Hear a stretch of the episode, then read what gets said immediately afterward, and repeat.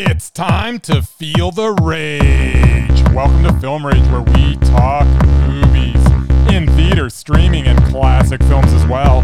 Directors and actors beware as you cannot hide from the rage. My name is Bryce, and I'm part of the Film Rage crew, which also includes Jim. Hello, Jim. Hey, hey. And the Merman. Hey, Murray. Yo, So, with the introductions out of the way, let's rage on.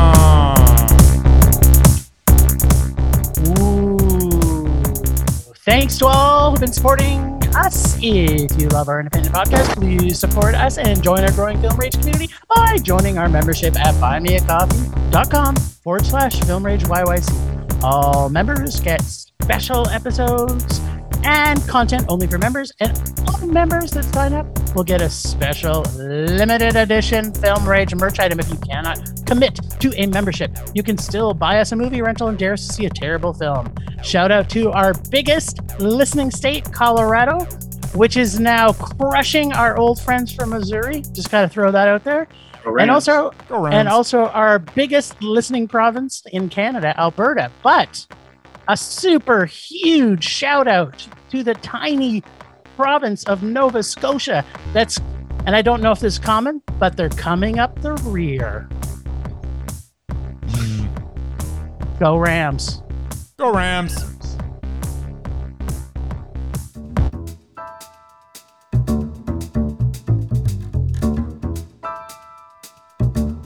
Movies are back at Canyon Meadow Cinemas. We are open for your viewing pleasure with great new films opening weekly. All health regulated protocols are in effect for a safe and enjoyable experience. And don't forget, we should be your first choice for your next birthday party or special event. Can't make it to the cinema? We got you covered. Order concessions from our online store, and you can either choose curbside pickup or get them delivered via Skip the Dishes, Uber Eats, or DoorDash. For more details, go to canyonmeadowscinemas.ca. Here at CMC, we would like to thank you for your continued support, and we are looking forward to seeing you at the movies.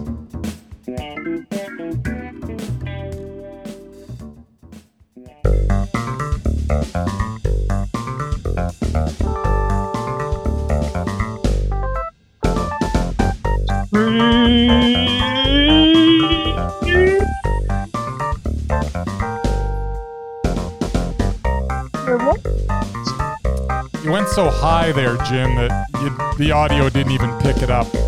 Supersonic. But we are streaming, Jim. Yes, you are. All right. Well, apparently this was released in 2019, the first one we're gonna do, and well, I didn't know about it. I don't think any either of you knew about it. So we're doing it now in 2021. Came out on Netflix. Might have heard of it. Uh, it's uh, Iron Mask. It is the would-be blockbuster starring Jackie Chan and Arnold Schwarzenegger which was made for $49 million and had a cumulative worldwide worldwide gross of around eight and a half dollar. eight and a half million dollars. Good luck in closing the $40 million gap to break even on this piece of crap. The first 10 minutes of this movie was reel after reel of the production companies involved, Yep. which I believe was like nine. Oh, Although I counted about 20, but yeah. yeah, I, I lost count. So let's say it's 10 production companies, and if they all had equal stake, that means they've only lost $4 million each on this endeavor. That's Bargain. not so bad. Anyhow, Yeah, but how much did Netflix pay for it? That's the real thing. Probably next Yes. to nothing. anyhow, I guess I should talk about the movie. Uh, we got some campy fun with Arnie and Jackie sharing the screen for about 10 minutes at the beginning, and then we saw them again for about a minute at the end. In between, we got treated to green screen after green screen of fake looking backgrounds and a lot of computer generated beasts, among other things. It was a CGI extravaganza. Yes, it was. I finally concluded that if it was not an actor, it was probably CGI. The tables, chairs, dishes, candlesticks, fire, jewelry, wardrobe. I'm pretty sure it was all CGI. The acting was woeful, which was only outdone by the dreadful script. This was a hard rage. I don't even want to talk about it. All right. Well, let's let Murray talk about it. Because Murray, right. was this was this your favorite? Was this is this going to be your fried berry of the week? Uh, no, not even close. Well, because this was on Netflix, I actually was able to watch it um, at work because I wasn't doing anything else. Uh, yeah, Iron Mask or Mystery of the Dragon Seal Journey to China, as it's known on Netflix. Yeah, it's got a few the- titles. What the hell was this movie? Like, it was like Narnia meets Pirates of the Caribbean with a heavy dose of Man in the Iron Mask. Yeah, first off, the English dubbing was horrible. Uh, ironically, the only person who wasn't dubbed in English was Arnold, who we couldn't understand anyway. Um, kudos to the filmmaker for the Jackie Chan slash Arnold Schwarzenegger fight. Best part of the film. Beyond that, I had no freaking idea what was going on most of the time. It's a complete mess of a plot line, the sappy Hollywood ending. Not surprisingly, there were about, yeah, like you said, 10 different production companies involved with this project. Way too many cooks. It was a, yeah, low meh. Hello, hello, Matt. You're being Wow. generous, Mer. I didn't on. rage. I very seldom rage about anything. It's true. He does give a lot of math. Okay, so uh, I don't know what movie you guys saw, but I saw Tena Perchati Dracona, which was the original title of Well, this Dracona is dragon, so of this yeah. stink fest. So, if you've always wanted Arnold Schwarzenegger and Jackie Chan to make a made for TV after school special fantasy period piece with bad CGI everywhere, you can imagine the script was written for what I'm going to say 13 year old mentally challenged children Sounds then right. look no further because this movie's for you. The acting, story, uh, film quality or lack thereof, and everything in between was terrible Yep. and makes Jackie Chan's last film, Vanguard, look like a modern day masterpiece. By seeing Arnie playing a modern day evil version of Fezzik from Princess Bride, all out of shape and plump on California raisins and Nanny's sweet goodies that he's been eating for years, was so much for this Arnie fan to stomach, pun intended. Plus, there was so much stuff going on in this film, it seemed like they were trying to cram a TV series into sort of like a Game of Thrones into a two hour movie. And uh, yeah, no one understands the words that are coming out of either of their mouths. You know, I'm talking Jackie Chan and Arnold Schwarzenegger. Keep up, keep it up, keep it up. This film was basically unwatchable. Basically, though, this film is not for anyone over the age of, say, mm, Ten. maybe 10 and or or anyone that could string cohesive sentences together into something like this this film is a rage It was really bad. it was It so was. i didn't like to murray's point i didn't know what was going on this entire movie i didn't understand how one scene connected to another scene i don't understand who the the the queen thing was i don't know who those those two lovebirds were and i don't mean arnie and jackie chan i just couldn't figure out like first off why was this movie made that was the first question I After had. 15 minutes, I didn't care. I mean, yeah I'm just Uh, like, uh, okay, I got to watch the rest of this because I got to review it. but your review didn't talk about the whole middle part No, of no, the I movie was just I just talked about the production and stuff because I I didn't really want to talk about the movie. it's uh it's yeah i uh this is the kind of stuff that we get the joy of seeing without anybody making movies that's all i gotta say and that's probably all we should say about this Yeah. Let's move on. Let's do it now uh merman did you get to see this one Super deep? No. Didn't the time. super deep Hadn't, didn't have time. or and i can't pronounce this either Horosakya Sverhinglopikaya, which was the original name i'm gonna guess Looks Russian. I'm thinking it's Russian. You're thinking correct. It is, yeah.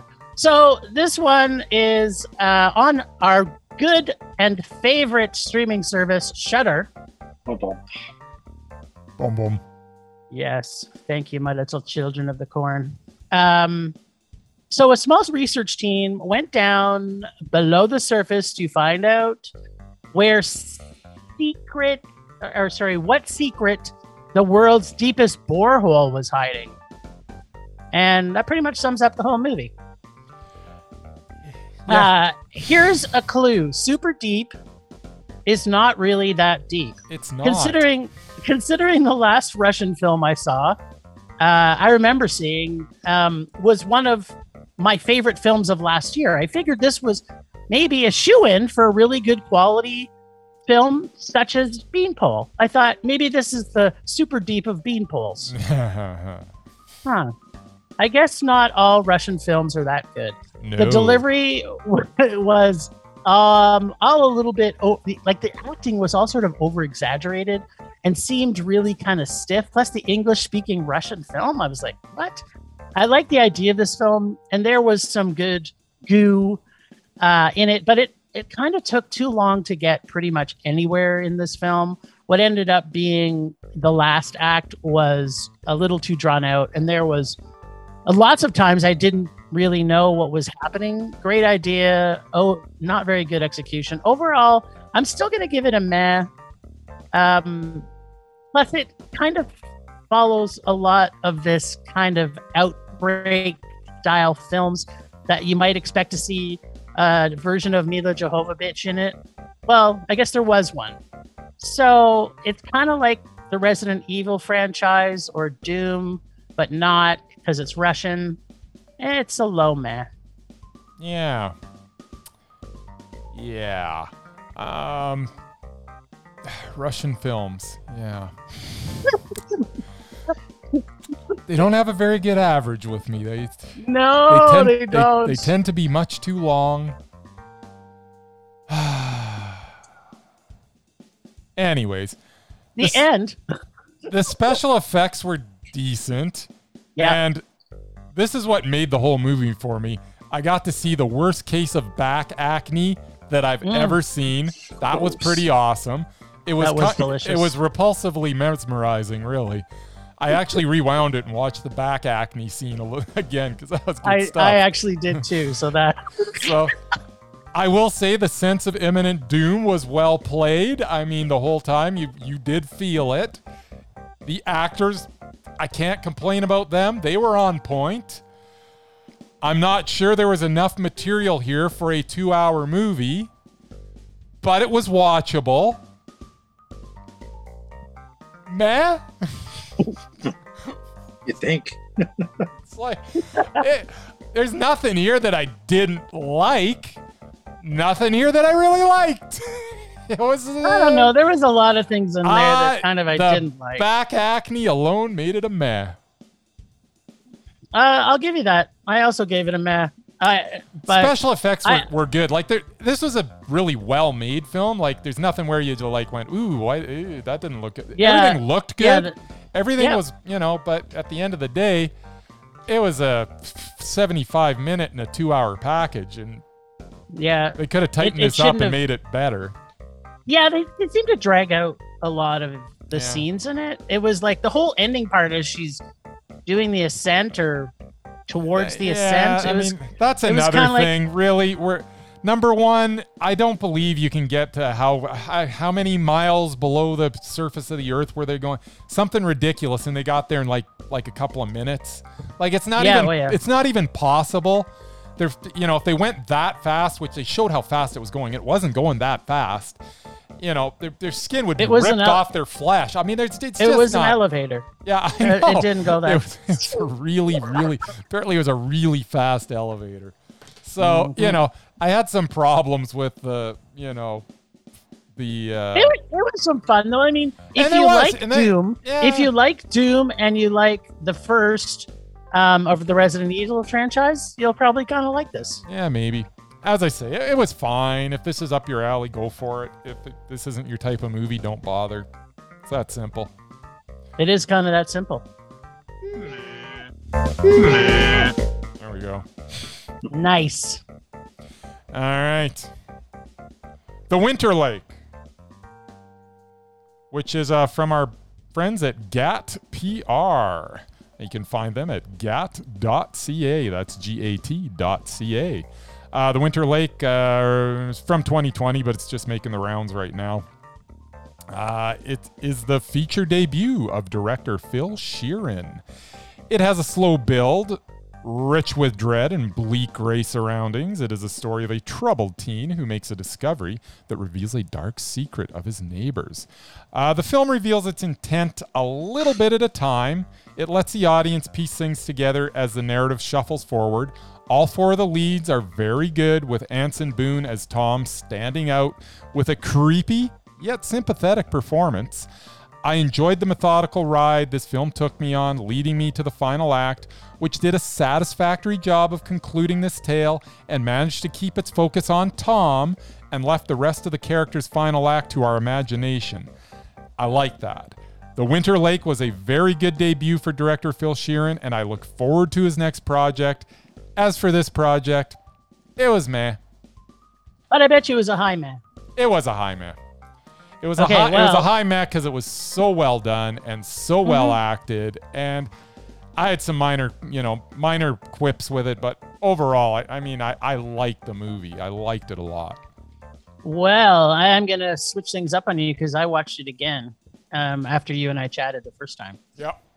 So the Winter Lake, uh, it's got some great, great longing shots. Uh, so much continual creep fest going on in this film. Our main character Tom just oozes creepy, and just naturally creeps you out. This entire film. Yes, creepy is the key word for this film I use plus it as the well. music yeah it's got a good it's it's kind of fitting and and just naturally creeps you out the entire movie yes i'm gonna keep saying creepy uh plus the music just builds uh with intensity through the entire film the whole time i'm asking myself what is exactly happening and why is tom so fucked uh, in the head and was even more suspicious of him when he keeps the puzzle piece dead body in his room. So I was kind of like, okay, this guy's got some issues. This film has lots of rain to build even more dread, uh, with lots of layers of broodiness for our lead actor uh, Tom, played by Anson Boone, as you had already had already mentioned. The slow pacing just adds to the suspense. His newfound girlfriend, though, just didn't seem genuine in what she was selling, but I didn't mind that. It kind of added a little bit to the mystique of her and the film itself. The story is super is not sorry is not super complex, uh, but because you have these two households crashing together, where both appear to be damaged in ways that we don't fully understand, but a lot of information we do know is dark and unnerving and weird, but it in a good creepy weird way. So I'm adding the word weird in here as well. So it's creepy and it's weird. This is not your typical mystery by any means, as there seems to be lots of damaged people interacting, and every one of them could be coming glued at any time through this entire movie. It's almost like it's a race to the end to see who gets to Crazy Town first. I loved that I did not know what to expect through this entire movie. My only real problem was the ending, which Bryce and I kind of talked about the other day. And I, when I watched it back again, I didn't have as many problems with it. I feel it could have possibly been a little bit more impactful in some small ways if they changed a little bit. But overall, I was completely enjoying the suspense drama, uh, which was apparently a Canadian Ireland co production. To There me, it, it made it to Mondo after watching it the second time. Mm. A- and I think people should check it out. I really enjoyed the creepy, weird factor well after the film ended. I kept it sat with me. And for me, you know, the fact that I'm still thinking about it even now, like a week later, this it it just captures the mondo for me. Like I just I, it, the film is not escaping my head. So kudos. Like I I really hope we get to um, have a chance to talk to this director. I'm putting that out there. There's a good chance we might get it, and uh, and I'm excited because I'm I'm super impressed. I haven't seen a creep factor weird fest like this in a long time. Fair enough. Well, should we uh, should we give Murray the honor in this one because I think um, Me to lead us off. I, I think I don't know. I'm I think- maybe we should get. I think I think you two have a little more to say about it than I do. Oh, I've got lots to say about this, but I I, I. I So- still think it might be good for you to start So us you off. want you, you, you want the good stuff off the start. Okay. Well, yeah, because there's not much. So, I'm not saying that you don't get to say whatever you want. All right. Please tell us what you thought that was good about this movie. All right. Uh, yeah, we went, well, separately, you guys and then I went to see F9, the Fast Saga. This would be the ninth film in the tired Fast and the Furious franchise. Well which, played, full, full, full disclosure, have not seen the other eight. I saw I saw the end of the first one, and I'm like, what? It's like it's like you know a, a- you know a street racer and a cop. They become friends, and then Vin Diesel goes to prison at the end of the first one, and then the cop basically breaks him out. And I'm like, but but you're a cop. Like what the hell? That that's kind of where they went off the rails for me. But anyway, and this now is the, they're superheroes. Oh, From this, one is, this to is the from one. one to nine, they became superheroes. Yeah, and as as Ludacris basically mentioned in the film, uh, they he thinks they're invincible because no, it's not not, not Ludacris, the other one. Tyrese. Who's the other guy? The other black guy? Tyrese, I think. No, it was his his rapper name, whoever he is, Oh, No, yeah. no. I That's can- whoever he is. I don't know. Some they're all the same to me. Anyway, uh, yeah. So this one, as it says, is basically I think it's it's, it's kind of wrong. It's it's a cipher enlists the help of Jacob. That really isn't the plot. She's there, but that's not really her. Her it's some some Euro trash, you know, rich little punk, basically who enlists the help of Jacob, who's a her Dom's brother, to basically take revenge on Dom and his team. That's that's it. That's the plot. Uh, now, I am a big fan of car chases, fight scenes, and people shooting each other with guns. I mean, Smokey and the Bandit, Cannonball Run, Knight Rider, love them all. This movie was too much even for me. Even if I can forgive the horrible acting from Vin Diesel, John Cena, and everybody else except Charlize Theron, my girl, the plot was laughable. And the stunts, let's talk about the stunts. Okay, first off, we have them driving through a field full of landmines and not getting blown up. Then we have John Cena's character jumping off a cliff in a Mustang and landing inside a plane. And then uh, same the scene, time. same scene. Vin Diesel uses the hook of a plane to bungee from a cliff to another cliff. And then there's like car chases involving giant magnets down the street, streets of London, which culminates in the flipping of a giant tank vehicle. But of course, the creme de la creme is launching a GT Pontiac Fiero into space. Into space. And they're wearing scuba gear instead of spacesuits. This is somehow believable. Um, I didn't overly enjoy it. I'm not going to rage as hard as you guys. It's definitely a low meh for me. Like the stunts were just ridiculously stupid, and I like my you know ridiculous stunts. But this is like really, this is what they do now. They just do things that defy all you know laws of gravity and logic. So yeah, it was was what it was. It was two and a half hours too long. You're still being generous, buddy, I know I am. with giving it with giving it a. Oh. Uh, Fire and- away.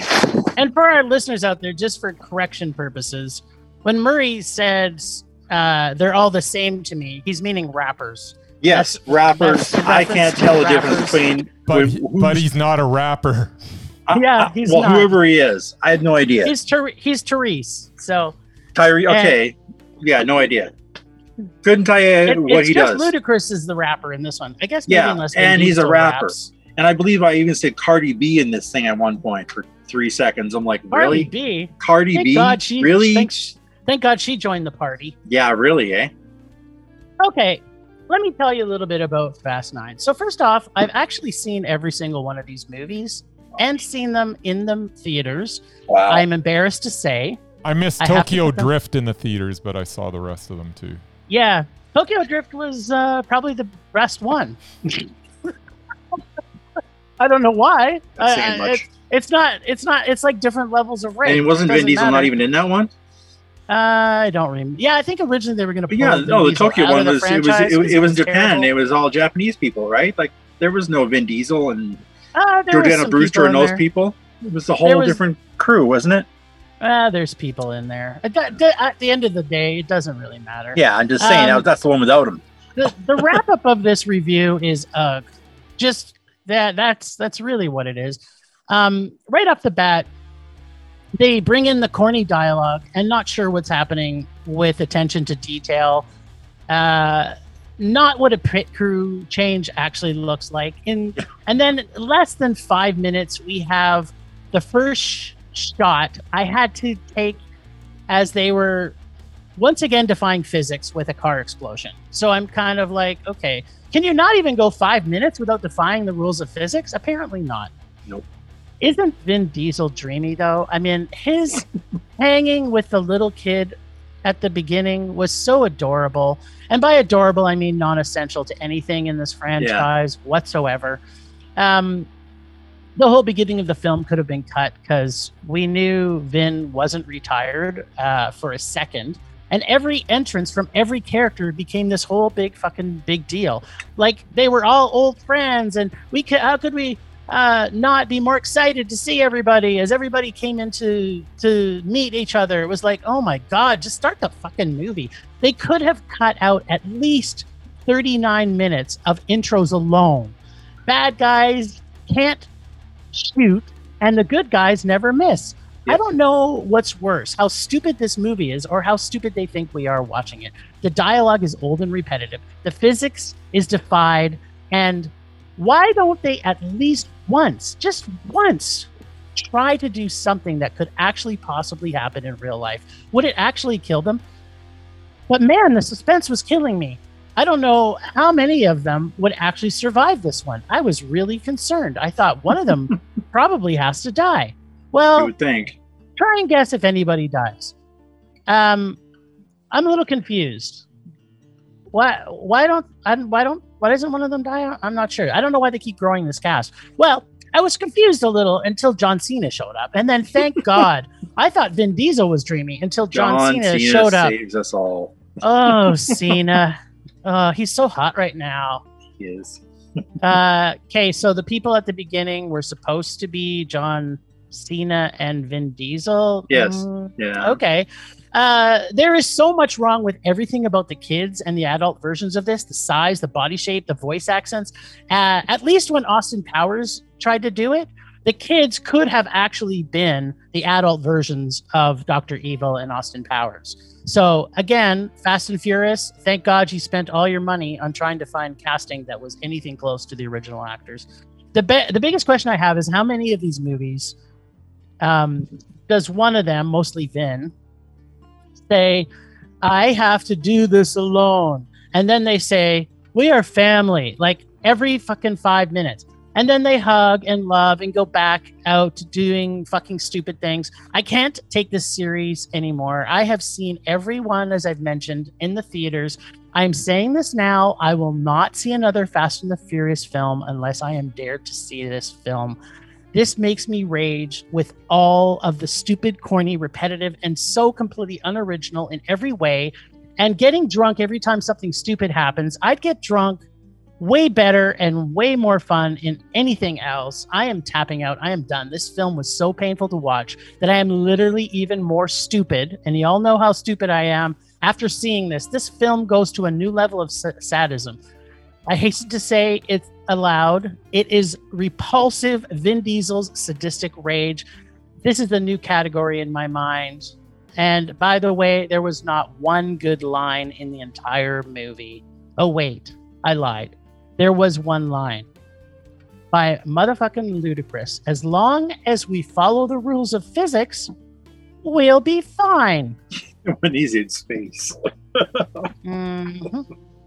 And I got a few things to unpack, but let's hear what Bryce has to say.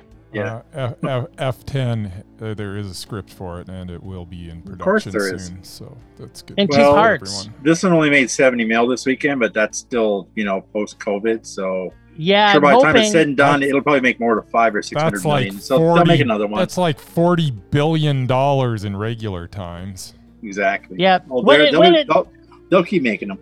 when it comes though, I'm hoping there's another movie released that weekend that we won't have to see this. Yeah, that's the problem, isn't it? hmm They don't release enough stuff. F9. Nothing makes any sense, and it's so dumb that I got a sore neck from shaking my head for the entire duration of the movie. As we've mentioned, the laws of physics made more sense in a Roadrunner cartoon than they make in F9, and I would love to just go along for the silly ride, but when the ride is this ridiculous, it is hard to get on board. This movie was everything I hate in cinema. From the ignoring basic physics at every turn, to the constant barrage of loud, headache inducing car chases, to the horrible acting, to the flat attempts at humor, this film had all these things going for it and much, much more. Oh, yeah, and they go to space in this one, in a car. I am pretty sure that even if they made it to space in a car, which is already impossible, once they Because were in space, once they were in space, they would probably freeze to death as the heater in their car is probably not going to combat the temperature, which would be about minus 270 degrees Celsius, which for our US listeners would be about minus 455 degrees Fahrenheit. This movie is freaking dumb. I hated this movie. This movie was a rage. Yeah, you know, but you know, there was a couple things I did like about it. No, there I did wasn't. like, I did like Michael Rooker. Yeah, Oh, yeah, okay. yeah, he was he, was, alright. he was all right. Michael Rooker's great, and I, I can't, I have to say, I am actually in love with Ludacris. I think he's cool. Really? I just want to see him just sitting there being like he's just sitting there, just being a dude. Every Just time being you see him. him, he's kind of like, Yeah. uh, yeah. Everybody else can just drop off the face of the earth and melt into a giant volcano, but Ludacris, he just sit there. What's up, man? he's cool. Uh, yeah. What's with magnet force powers? Again, Yeah, that was I don't know why awesome. movies have to create a force-like uh, universe where they can use magnets when they flashbacks don't. To Six Underground. Yeah, and or how about how about uh, the most the dumbest plot hole in the entire thing? I know that's tough to peg down, but they're in they're in their secret lair, whatever the fuck that is, and they get attacked by the guys with the machine guns, and John Cena gets released from their prison of sorts, and no one thought to turn on the giant magnets Mm. until John Cena left, and then it was Weren't they kind of already like, in the cars? and I thought, no, no, they were just sitting there. just That's standing remember they had to show Oh, right. They, they did uh. Yeah. they turned on the magnet so that after. Teresa's yeah. lunch went gone, and Yeah. then John Cena was locked up, and it's kind of like yeah. You know all you had to do is turn the knob, but you know, but you know, let's just wait till John Cena leaves and then So turn he's it on. gone. Yeah. Yeah, I mean agree. that that part was just like okay. At this point, I'd already wanted to cut, cut my eyes out and cut my ears off, and I wanted actually just cut my head off. It it would have been just so much easier if I didn't have any thing from the neck up to see the rest of the film because it just kept getting worse and worse and worse. It did. Yeah. And that's the truth. Yeah. All right, it's t- time for a little palate cleanser. We also Ugh. saw Nobody. Uh, Nobody is the story of Hutch Marshall, a nine. But wait, But wait, where what? did we see it? Where did we see it? Ah, we saw it at Right. Canyon Meadows Cinemas, That's Jim, right. That's right, we did. for five bucks. That's right. Sweet. So as I was saying, Nobody Yes. is the story of Hutch Marshall, a nine to fiver er with a wife and two kids, who lives in a who lives a fairly mundane life. Then one day his home gets invaded, and he believes that his daughter's kitty cat bracelet was taken, and we see a whole new side of Hutch. Hutch has a past, and Hutch is someone you do not want to cross. Bob Odenkirk is Hutch and plays the character in such a way that I could not imagine anyone else in the role. The movie moves fast, and the action scenes are seamlessly woven between scenes of genuine drama. There are humorous moments as well that are genuinely funny, unlike a couple of action movies that we have recently reviewed that attempted humor but misfired on an epic level. I think we all know which films I am talking about. One we just mm-hmm. reviewed, and the other we reviewed last week. This is how a stupid, over the top action movie should be made. From the clever montage at the beginning of to the bus scene to the final showdown and everything in between, it is intelligent and never has to go for a cheap laugh. It takes its action serious, and even the most unlikely sequences seem like they are grounded in some sort of reality. There are two words that best describe nobody. One of those words is fun. It was so much fun. And the other word is Mondo. Oh snap! Murray, you want to go? I think you saw this too, buddy. I did. I saw it again because uh, you know it was so freaking hot. I had to go to air conditioning somewhere. Uh, and yeah, like you said, Canyon Meadows, nice five dollar movies, and I discovered their awesome new menu, including their dirty sodas, which I'm in love with now. I'm going to try every one of them. Uh, I can see why Jim likes this film so much. After he texted me, you have to see this. Um, it was very John Wick-ish. Uh, without the cool car and the dog. You substitute the car for a kitty cat bracelet and the stolen car for another stolen car. Uh, and basically, it's more or less the same kind of film. Uh, action was pretty cool. I, I just never really bought into Bob Odenkirk as a leading man. Like I didn't watch anything else he was in. I don't watch his TV show or anything, whatever else he's done. I just didn't really. I don't know. He didn't really impress me as a leading man. This film was actually working its way into a meh, except for two words: Christopher freaking Lloyd. This was his best role since Back to the Future. You thought he was outrageous in Piranha 3D or Dead Before Dawn 3D? Just you wait. Um, still a meh, but a really good one.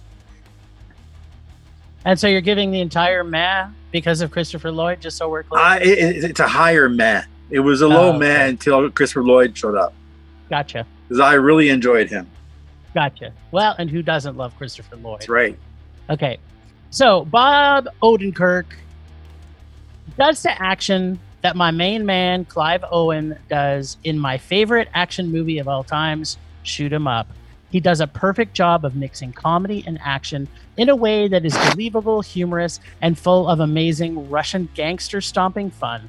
The writer of John Wick series, Derek Kolstad, does a brilliant job of making this so cleverly written you can't help but fall in love with our lead, Odenkirk, aka Hutch. The journey we go on with this dad that is living a menial life of nine to five clock punching and taking the bus is a life that you desperately feel sorry for him, especially as he misses the garbage drop apparently every single Every week, yeah. Yep.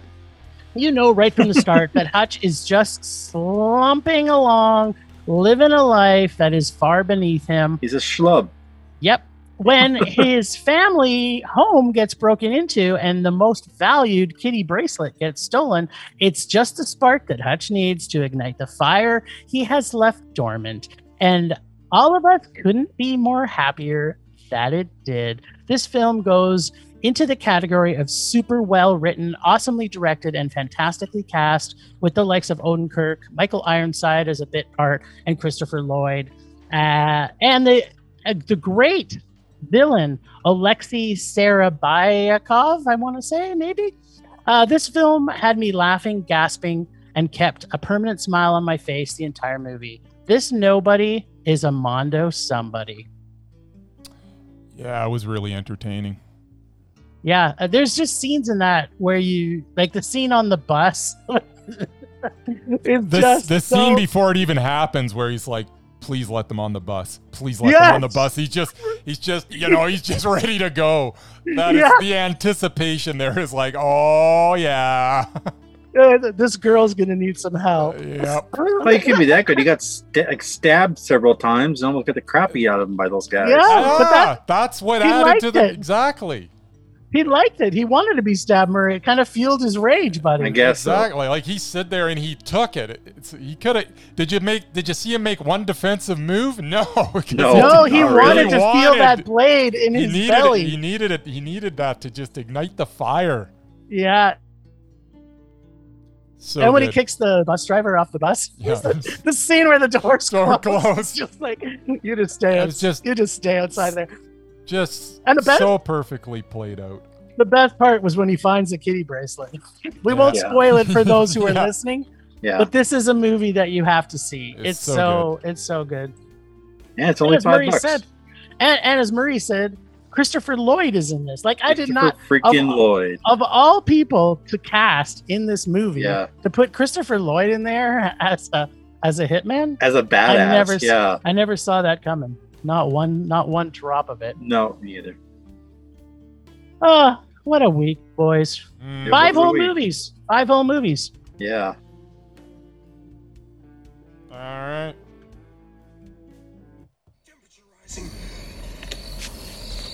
Vision blurring. Rage taking over.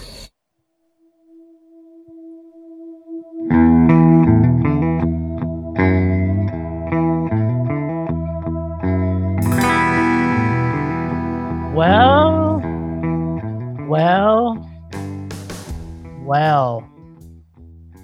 This rage may seem like it's a little bit of a old rehashed rage, it's got a little bit of a spin on it.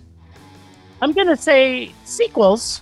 When you're making a sequel, and this prompted some of our discussion after seeing the, I want to say, fantastically rage-filled, sadistic Vin Diesel's completely garbage acting career film of Fast Nine, which was there was a very big notice that by the time that a franchise goes into space, it's time to hang the hockey skates right. up. I don't know about It's that. kind of like it's kind of like no, I think we already cleared this up. We already know when Leprechaun went to space. You know what? It was I- already I over by the time- I actually watched it again, and that is a fine piece of cinema. Not a- you and your attraction to Leprechaun. It was good. It's just no. By the time you go to space, it's kind of like okay, you should just keep going. Just go to Ah. another galaxy far, far away. Just get in your your drivable space car and put on your garbage helmets and just dri- keep driving until you never come back. I don't know. But they should have had the whole cast in space. That would have made that would have made it more rewarding. But my my ultimate rage this week is, you know, what? Just don't make that movie that goes to space.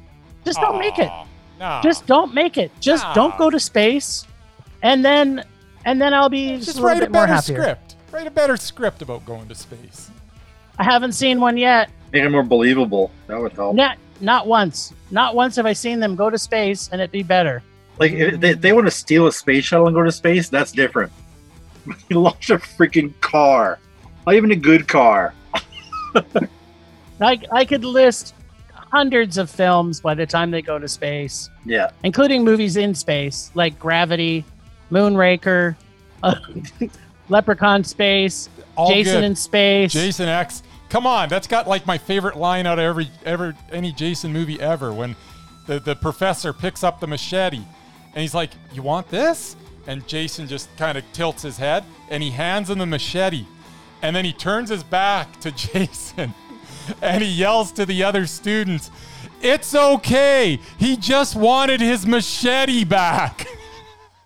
Yes, he did. Does he That kill him with a machete? Of course oh, he yes, does. Of It course he does. well, that's just stupid. right away, then. too. it was so good. Yeah, it was that bad, Maria. That's exactly what happens, word for word. Bryce could have played the part exactly. So yeah, no, That stop making great. movies that go to space. the- just just then end the franchise. That's right. They relive the part where he picks the girls up in the sleeping bag and beats them against the trees. Oh, it's so good. I Oh. liked it when he went to hell better. Well, that wasn't even a Friday the Thirteenth, really. It was kind of a weird. Uh, It was a Freddy- body Freddy invasion hybrid. movie. No, no, Yeah. it wasn't even that. He just kept on moving from body to body because they kept on like. He, the dude he ate his heart at the. It was bizarre.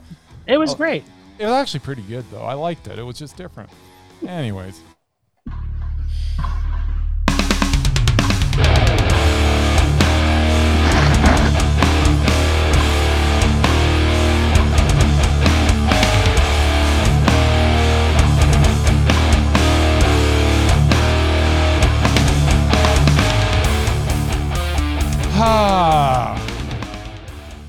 My rage this week is there are not enough sequels that go to space. While F9 was an example of a misfire on the space sequel, it was more the, a victim of its source material. We have had a tremendous successes like Jason X or Leprechaun in space. No, And on that note, I think the following titles should start development immediately Rocky Balboa in space, Jurassic Park in space, Basic Instinct 3 in space, Speed 3 in space, 23 Jump Street in space, Grease 3 in space, and here's my favorite The Godfather 4 in space. And I could go on. You add in space to the tagline, and the movie becomes must see. That is You my just rage. l- Not enough space sequels. You've literally just proved my point. Thank you, Yes, Bryce, for that yes. fantastic list of movies that hopefully never get made. Never. Oh, go to come space. on. Sharon Stone in space is that character from Basic Uh, Sharon Instinct? Stone's a little old to be doing that now. Ah, not at Yeah, all. She's gonna be in Yeah, I think so. space. Gravity's be not the- a factor. Gravity is not kind. it's true, but we weren't really seeing a lot of that. There was a lot of other stuff happening. You know, with the leg crossing and the uncrossing. yeah, I don't think I want to see that. I want to Yeah, see it in not? space. No. I don't want to see anything in space. I don't think I even like space movies anymore. They've- Ah, these whole these whole franchises have ruined space for me. Yeah. that's crazy. I'm gonna say it right now. I don't think I like very many space movies. I like them all. Ah, last maybe- one I, I don't like them enjoyed all, was but Apollo 13. yeah, that was good. That was the last good one. Ugh. I. I would like to barf.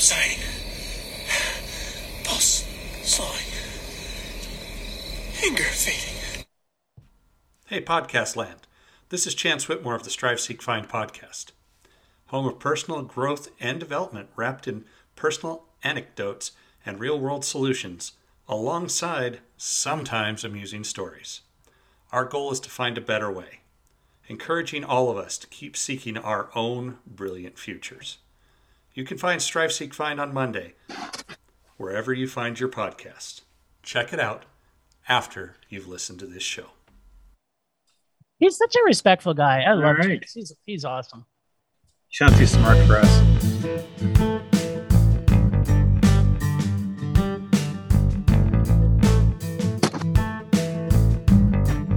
All right. Well, as the boys are saying, this week we were treated to the ninth installment of the tired Fast and the Furious franchise, which I would say even I had trouble finding something nice to say about. And yet you gave it a meh. I did. I well, I could have gone rage. It was pretty close to a rage. You could have talked me into it. Uh, having never seen the other eight, I just don't get this series. And after after having witnessed a Pontiac Fiero launched into space, I can say I've probably seen it all. Unfortunately, the Furious franchise has a history of wildly unrealistic and spectacular s- stunts go back to Too Fast, Too Furious, 2003. Uh, jumping off a ramp onto a super yacht. They drive a car off a ramp and somehow land on the back of a yacht, thereby destroying half of it. We've gone from simple heightened reality drag races to physics breaking jumps. Then we got Fast and the Furious 4. There was a gas tanker heist. The scene shows a petroleum tanker heist with characters jumping off moving vehicles, blowing stuff up, and driving under a flaming, rolling tank of petrol. Uh, Timothy Dalton did it way better in License to Kill, by the way. Uh, then we got Fast Five, the moving bank vault heist. this scene had nothing to do with street racing. It shows the gang stealing an entire bank vault, hitching it to the back of their car, and driving around the city with it which ends up causing several major accidents, and Vin Diesel using it as a weapon. Totally makes sense. Then we got Furious 7. Uh, attaching parachutes to your cars and flying them instead of driving them. Why use your cars to drive on roads? You can just attach a parachute to it and drop it out of a plane. And Fate of the Furious, 2017. This one is, I just can't even imagine it. You're escaping a massive submarine chasing after you. like by now, this series is completely disconnected from the idea of street racing. Nothing to do with street racing anymore. Moved into heists, tanks, cars with parachutes. This scene shows the crew driving along frozen water, basically our ice, being chased down by an enormous emerging submarine. So believable, Murray. You should see it. So- and then we got the the, the spin-off um, Fast and the Furious presents Hobbs and Shaw. You see that one too? Yep. Yep. Did it you? was the it was the best one of them all, actually. It I actually thought it was, was. Tokyo Drift. Okay. Well, this one, ripping helicopters apart with your bare hands. This scene shows Dwayne the Rock Johnson pulling down helicopters with his bare hands. Who does he think he is? Captain America? He's really strong. He's super strong. He's the He's not Captain America. She's Um. Could be. All I want to know is how do a group of car thieves and street racers become a covert Black Ops hit team that can apparently defy the laws of gravity? Anyone? Money. That's all I got. Just so ridiculous. Is that it? That's your That, close? that, that, that's my. That's all I got. yeah. Well, you know what? That was a pretty good summary of just some of the wackiness that is the. Your thing. the- Go check it out. what what do we call this? F and F. Uh, F and F Fast and Furious. Is this is this the F and F F and F franchise? episode. No, F and F F and F franchise. Fast and the Furious is was the Fast first one, but and, Fast and Furious franchise. I franchise. don't know. Yeah, they call what them it is? FF. The team is called FF apparently now. So Oh whatever. right, yeah. They gotta they gotta dumb it down for the. List. And I was really disappointed watchers. not to see any of Kurt Russell in this movie because they teased him. He's there. Obviously, he was in the other movies. He was in All, this. all you saw was a small little video of him. Yeah, and then he does gonna, a, like rescue him or something. he does have like a two minute scene where he's doing something stupid. But Yeah, yeah, you never do find him. Flashback. They never did find him. Well, get, but the, that's the That, suspense for that, ten. that, that, that's the plot I would have enjoyed. Stay- tracking him down, Stay but tuned for like- F10, Murray. Yeah, yeah, don't so. stay tuned for F ten. Only if you go see Hitman's Bodyguard's Wives 3 with me. That's going to be a tosser. Hope they come out the same weekend, and I can only see That'll be a big fat no. I'll see it. As long as Salma Hayek's in it. I'm wearing very little clothes. Mhm. yeah, she's old enough to be the same age as me. She's our age. Mhm. Looks a lot better than I do. Smoking hot. Anyway, All right. So, I'm sure with the amount of movies that we've seen this last week, there must be somebody that's going to pop up on the list. Well, I think the obvious one is Charlize Theron for Repulsive. Ah, yeah. Uh, well, you're know it's not going to pass. but- You're not going to get Mary to buy into that one. bad enough she's not But- undoubted, which she should be, but you're never going to get me against her. Sorry. Uh, repulsive and undoubted. No, those don't go together. No, I did. I did the work on the. Um, I did the work on um, her repulsiveness, though. I think we should at least talk about it. How she went. How she went from being undoubted to now on the train to being doubted. To on the train to being doubted, and I honestly, if her name's on the marquee, I don't want to see the freaking movie anymore. She's awful. I tend to agree with you. Yeah. I tend to agree with you. And you know who's also on that list? For me, Yep. Helen Mirren. Yeah, what happened? yeah, I'm not sure about her choices recently either. Yeah, I think we should probably talk. Let's talk about Helen Mirren because we're not going to get Murray on side with anything with Charlize Theron. He's No. he's watching her with rose-colored glasses. Yeah. The That's thing right. about Helen Mirren is, I'm not at the point where she's repulsive for me. She's just not. She's got a little a movie here and a movie there that's sprinkled in that she can't get on the doubted list. She absolutely can't be undoubted. And she sure Uh, can't be mesmerizing, so she's she's listless right now. Uh, well, let me give you the last. Let me just give you a little taste of what she's had in the last three or four. I've looked. Go ahead. Yeah, three Okay, or four. so- know, she's on the road. I'm not saying she's not on the road, but once you go beyond four, I think it gets dicey. But go ahead. Okay, well, you write these down so we know, because maybe she's just sitting and waiting. But Fast Nine was a rage, rage. although Murray was generous with the man. And then the Duke, which was a rage. Rage, Yep. And then she was in The Good Liar, which was a rage. rage. And then she was in Fast and the Furious presents Hobbs and Shaw, which was still a rage. It was a meh. Okay. And then Anna from 2019. Oh crap! Anna was, was- a Mondo. That was a Mondo. I know it was a meh for me, but that's back to back mez, and it's a Mondo for you. So she's still, she's got those ba- blast three or whatever. She's it- got Hobbs and Sh- well, it was a meh, but then it goes right to Rage. So it's like that's okay. She's starting at one, two. Well, no, because she's got back to back mez there, so it it starts at the three back rage. Because you gave Anna a Mondo, I gave meh. It's back to back mez. Oh yeah, because Yeah. you gave Fast and the Furious So- Hobbs and Shaw a meh. And you So gave, you're right. You gave Anna Mondo. Oh yeah, and you gave Yeah, but we could have started. We could have started. If I didn't Fast give that a man, yeah, yeah, yeah, yeah, yeah. So yeah, no. Well, yeah, because three. it should really start from Fast and Furious, Hobbs and Shaw. So that's a meh. no, because I, once You have to again, stop. Anna is before that, so that's Mondo Meh.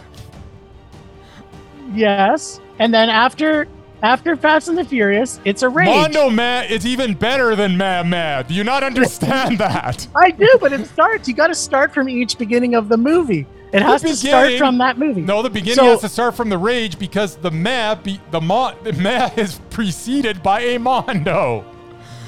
Yeah, so you can't Do you use not that understand Mondo. the words that are coming out of my mouth? I I completely understand the words that are coming out of your mouth. But once Anna is done, so Anna's the Mondo, you start a whole new reign, and Fast and the Furious, Oh, Hobbs if and you- Shaw. Yeah, so if you which go was a eight meh. back, yeah, yeah, yeah, yeah, yeah. Okay. right? We're starting for the future for her, and we're starting Okay, well, at the Fast and the uh, Furious presents Hobbs and Shaw, she's which g- was a meh for you she's and a gonna. rage. She's never me. gonna make it. She's gonna. be And then there's some- the good liar. She's gonna. Somebody's There's gonna the give her this sweet role that we're gonna go. Oh my God, she was so good in it. And that's just the way it's gonna be. We're get, Amondo's gonna pop up out of nowhere again, and she because that's just Helen Mirren for you. She will make seven piles of crap, but stick Oh. Amondo in the middle. She will never be on this list. She's in Shazam too, so that's going to be There a you go. Mondo There for you sure. So I'm telling you, she's she's she will never be on that list ever. Ugh, Never. it still makes me leery of her. All right, I, I got one for you. Oh, thank God. Thank the Lord. well, sort of. It's undoubted. Okay. hmm Are you ready? Yes. Director Ilya Naishuller. 2015, Hardcore Harry was Mondo. It was a meh for me. 2021, nobody was Mondo. He's got six to go, and he's on the list. It's done two movies over like ten years. Yes, he's so close. Yeah. Yes. All so really. close. So close. Yep. We'll start the list now. He's only uh he's born in 83, so he's still young. Young guy. 38. We got lots of hope from You thought Hardcore Harry, Hardcore Harry was a meh? Henry. Yeah, it was a meh. Henry, I mean, sorry, Henry was a meh. Yeah, I didn't I didn't like I didn't love it. I liked it a. I it think a I lot. called it Harry twice. Hardcore Henry. Yeah, it kind of rolls off your tongue that way, the way I, the way it's said, Yeah, yeah. where the yeah, way yeah. you're saying it kind of doesn't. Yeah, yeah, yeah, yeah. Anyways, Hardcore Henry, total Mondo. I love that movie. Saw it like It the first meh. day it was in the theater. It was cool. That's Yeah, I a, that didn't is see a it in cool theaters. movie. That is a cool. it's movie. cool, but eh, it was a meh. Ah. Anyways, he's only six away. He'll get there. I'm sure his next one will be a Mondo. I'm sure it will. All right, well, you keep track of that. I'm not even putting it on the website because I could be dead by the time he gets to eight. He's- Right. He's only making them every six years, so I guess that Yeah. could that's a potential of 36 more years until we we get him on the list. I don't think I want to do He'll this. I'll keep I'll keep the podcast going. I'll only be Yeah, you'll have he'll to. be You- I'll- 70. I'll be in my he'll be 80s. 72. You, you, He'll you're, be the, you're, 72. you're, you're the youngest one, so yeah, you keep it going. yeah, you'll be both keeping it going.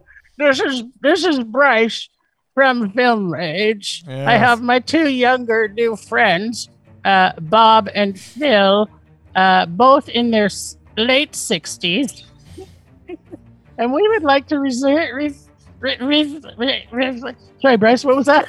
I think after this movie, though, they're going to be knocking down his door. Um, the first movie, so. the first movie he wrote, he didn't write this movie, but he, he they they offered it to him. They're gonna like- give him some juice. So you know, now that he's made this one that he didn't write, they're, they're he's going to be getting a lot of scripts. So uh, he might be making more movies than we think. Maybe he'll make Beanpole too. Maybe I don't think we need a beanpole too. He's doing um, the actual pretty good book, uh, Leaving Berlin. Mm-hmm. Uh, so he's doing that. His his next project. So this is a good chance. There you go. All right. right. Well, I think that's enough for the list this week. We had a bunch of nothing. So But we had a good time talking about nothing. Yes, we did.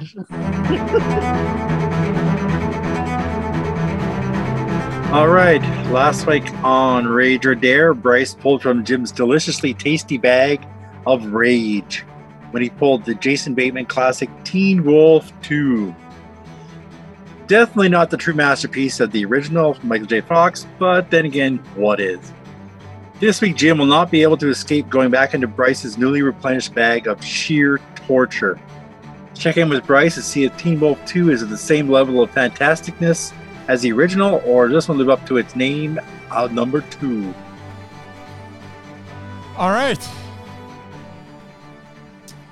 Teen Wolf 2 was sort of like Teen Wolf, only not anywhere as good, and Teen Wolf was not very good.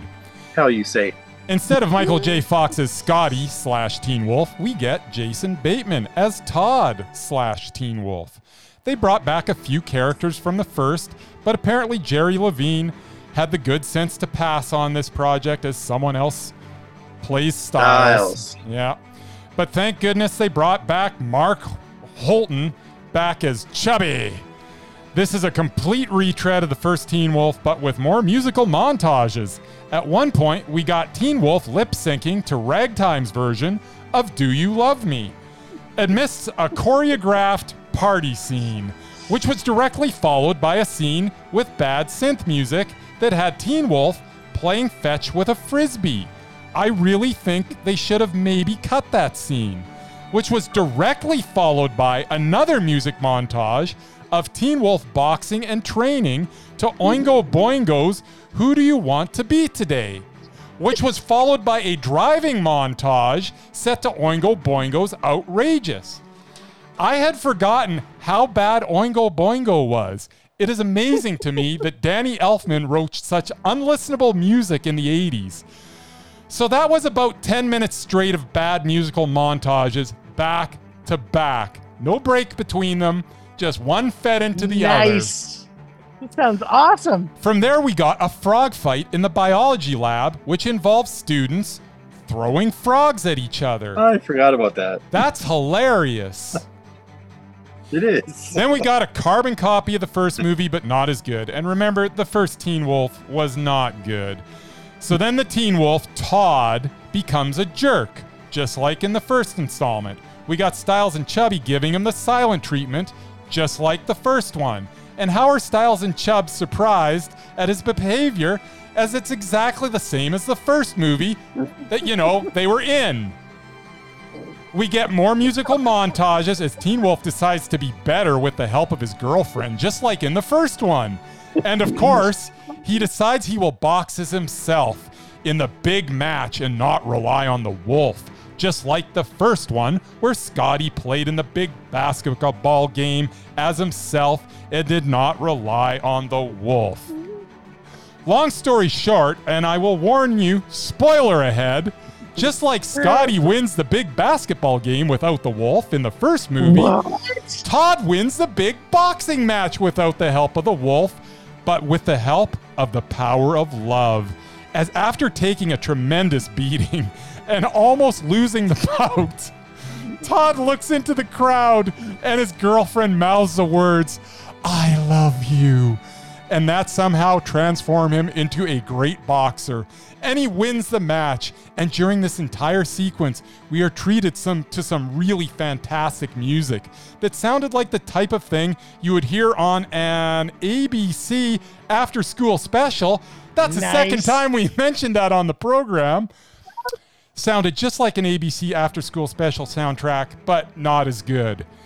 This movie was a very painful watch. Teen Wolf 2 was just like Teen Wolf, but not as good, which makes it a rage. I can't believe how bad this was. There was nothing funny in it. Oh, it's And my it was kind of the movie. It was the same freaking movie. It was My exactly the kind of same movie. They they lifted dialogue from the first movie. Oh, I agree. It was it was pretty bad.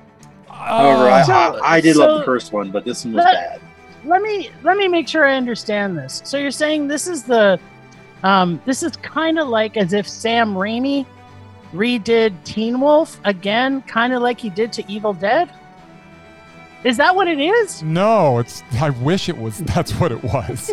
Because if it, if it, I mean, Teen Wolf is bad. But I Teen Wolf. remember seeing Teen Teen, Wolf Wolf and 2. going, "What is this?" And feel then like when watching- you told Teen Wolf 2, I didn't even know that existed. I need to I need to watch Teen Wolf again because I have a feeling I am gonna love it the second time I around think after you will. watching this. Maybe, may you know what? I think you should just do that for next week to let Murray know. Maybe it makes it to Matt for Oh. you. Oh my goodness gracious! I cannot believe how bad this. When they ran those four to four back to back montage slash oh. musical numbers, I'm like, what is going on? Like, could you not have at least spread them out? Like, you could have plugged those scenes No. in anywhere. They had to No. smack them together, so you got like over ten minutes straight of it. Oh my god! super montage. That's Super the 80s movie for montage. I was in montage hell. Yep. Ah, I have now just had my greatest joygasm from this show ever. Sure, I'm berry. sweating in my head and in my pants. And now I get to pull from Bryce's bag of rage. What could more be more sexy? Yes. All right. I, I know you're going to get a good one because all I got are good ones. All right. I am Rand. Look, I'm looking. There, there. I'm not looking at what I'm pulling. There it is. I've got it in my hand. Mm-hmm. All right. Ooh, this is a good one. I'm excited. Does it have Hilary Duff in it? No, but it has someone else that's just as good. It is I can't. just my luck. Didn't I see this already? Isn't that Jessica Alba? No. No. Try again. Uh, Who is it, Je- Jim? Jessica Simpson. uh, I'm kind of not looking forward to this, but I have a feeling I've seen this. Didn't you tell me to watch this before? No. Are you sure? I seem to I'm remember. Positive. Oh, Wait a this minute. Is, oh, this It- is Lindsay this is- Lohan. This is Lindsay Lohan. That's right. Yes. I love Lindsay Lohan. I never saw it. And Chris Pine is in this? This That's right, Chris. Pine. He is. Like, You are gonna love it, Jim. One of the Chris's is in Action. it. This is action packed. I know. Except it's not. It's a rom com. It is. You are gonna absolutely adore this movie. Movie? I cannot wait to see this movie. I am slurring my words today. The heat is getting to me. Yeah, I think go, I uh, may dry, be, I may be having a stroke. dry off your bag and uh, get ready to lock and load. Well, I am excited. This is going to be a great week next week, people. Let's hope something new in cinemas comes that isn't a sequel, and and listen to us next Wednesday. All right. Thanks again, Ragers, for listening. Rage Love to Julene from It Goes Down the PM podcast, and James, our two member subscribers. Thanks to Extended Film Rage crew of Leonard Collin for artistic vision and photography via Leonard Collin Photography. For Bex Hughes for beginning skills at Potato Lady podcastreviews.com. Thanks to our sponsor, Canyon Meadows Cinema. Please go and support your local independent cinemas near you as they desperately need your help to survive as we come out of the pandemic. Find us on Facebook, Twitter, Instagram, TikTok at Film Rage YYC. Check out everything Film Rage at filmrageyyc.com, including our merch site for Redbubble and TeePublic. See what we look like on YouTube channel by searching Film Rage Podcast. We're always wanting to make this a raging blast for all listeners, so please comment, like, and subscribe, or send us an email to filmragecalgary at gmail.com. Dare us to see a terrible movie, like maybe Teen Wolf 3, to fuel our rage. But no matter what you do, please make us rage. Please, please. That's it for this week. Rage on! Rage on!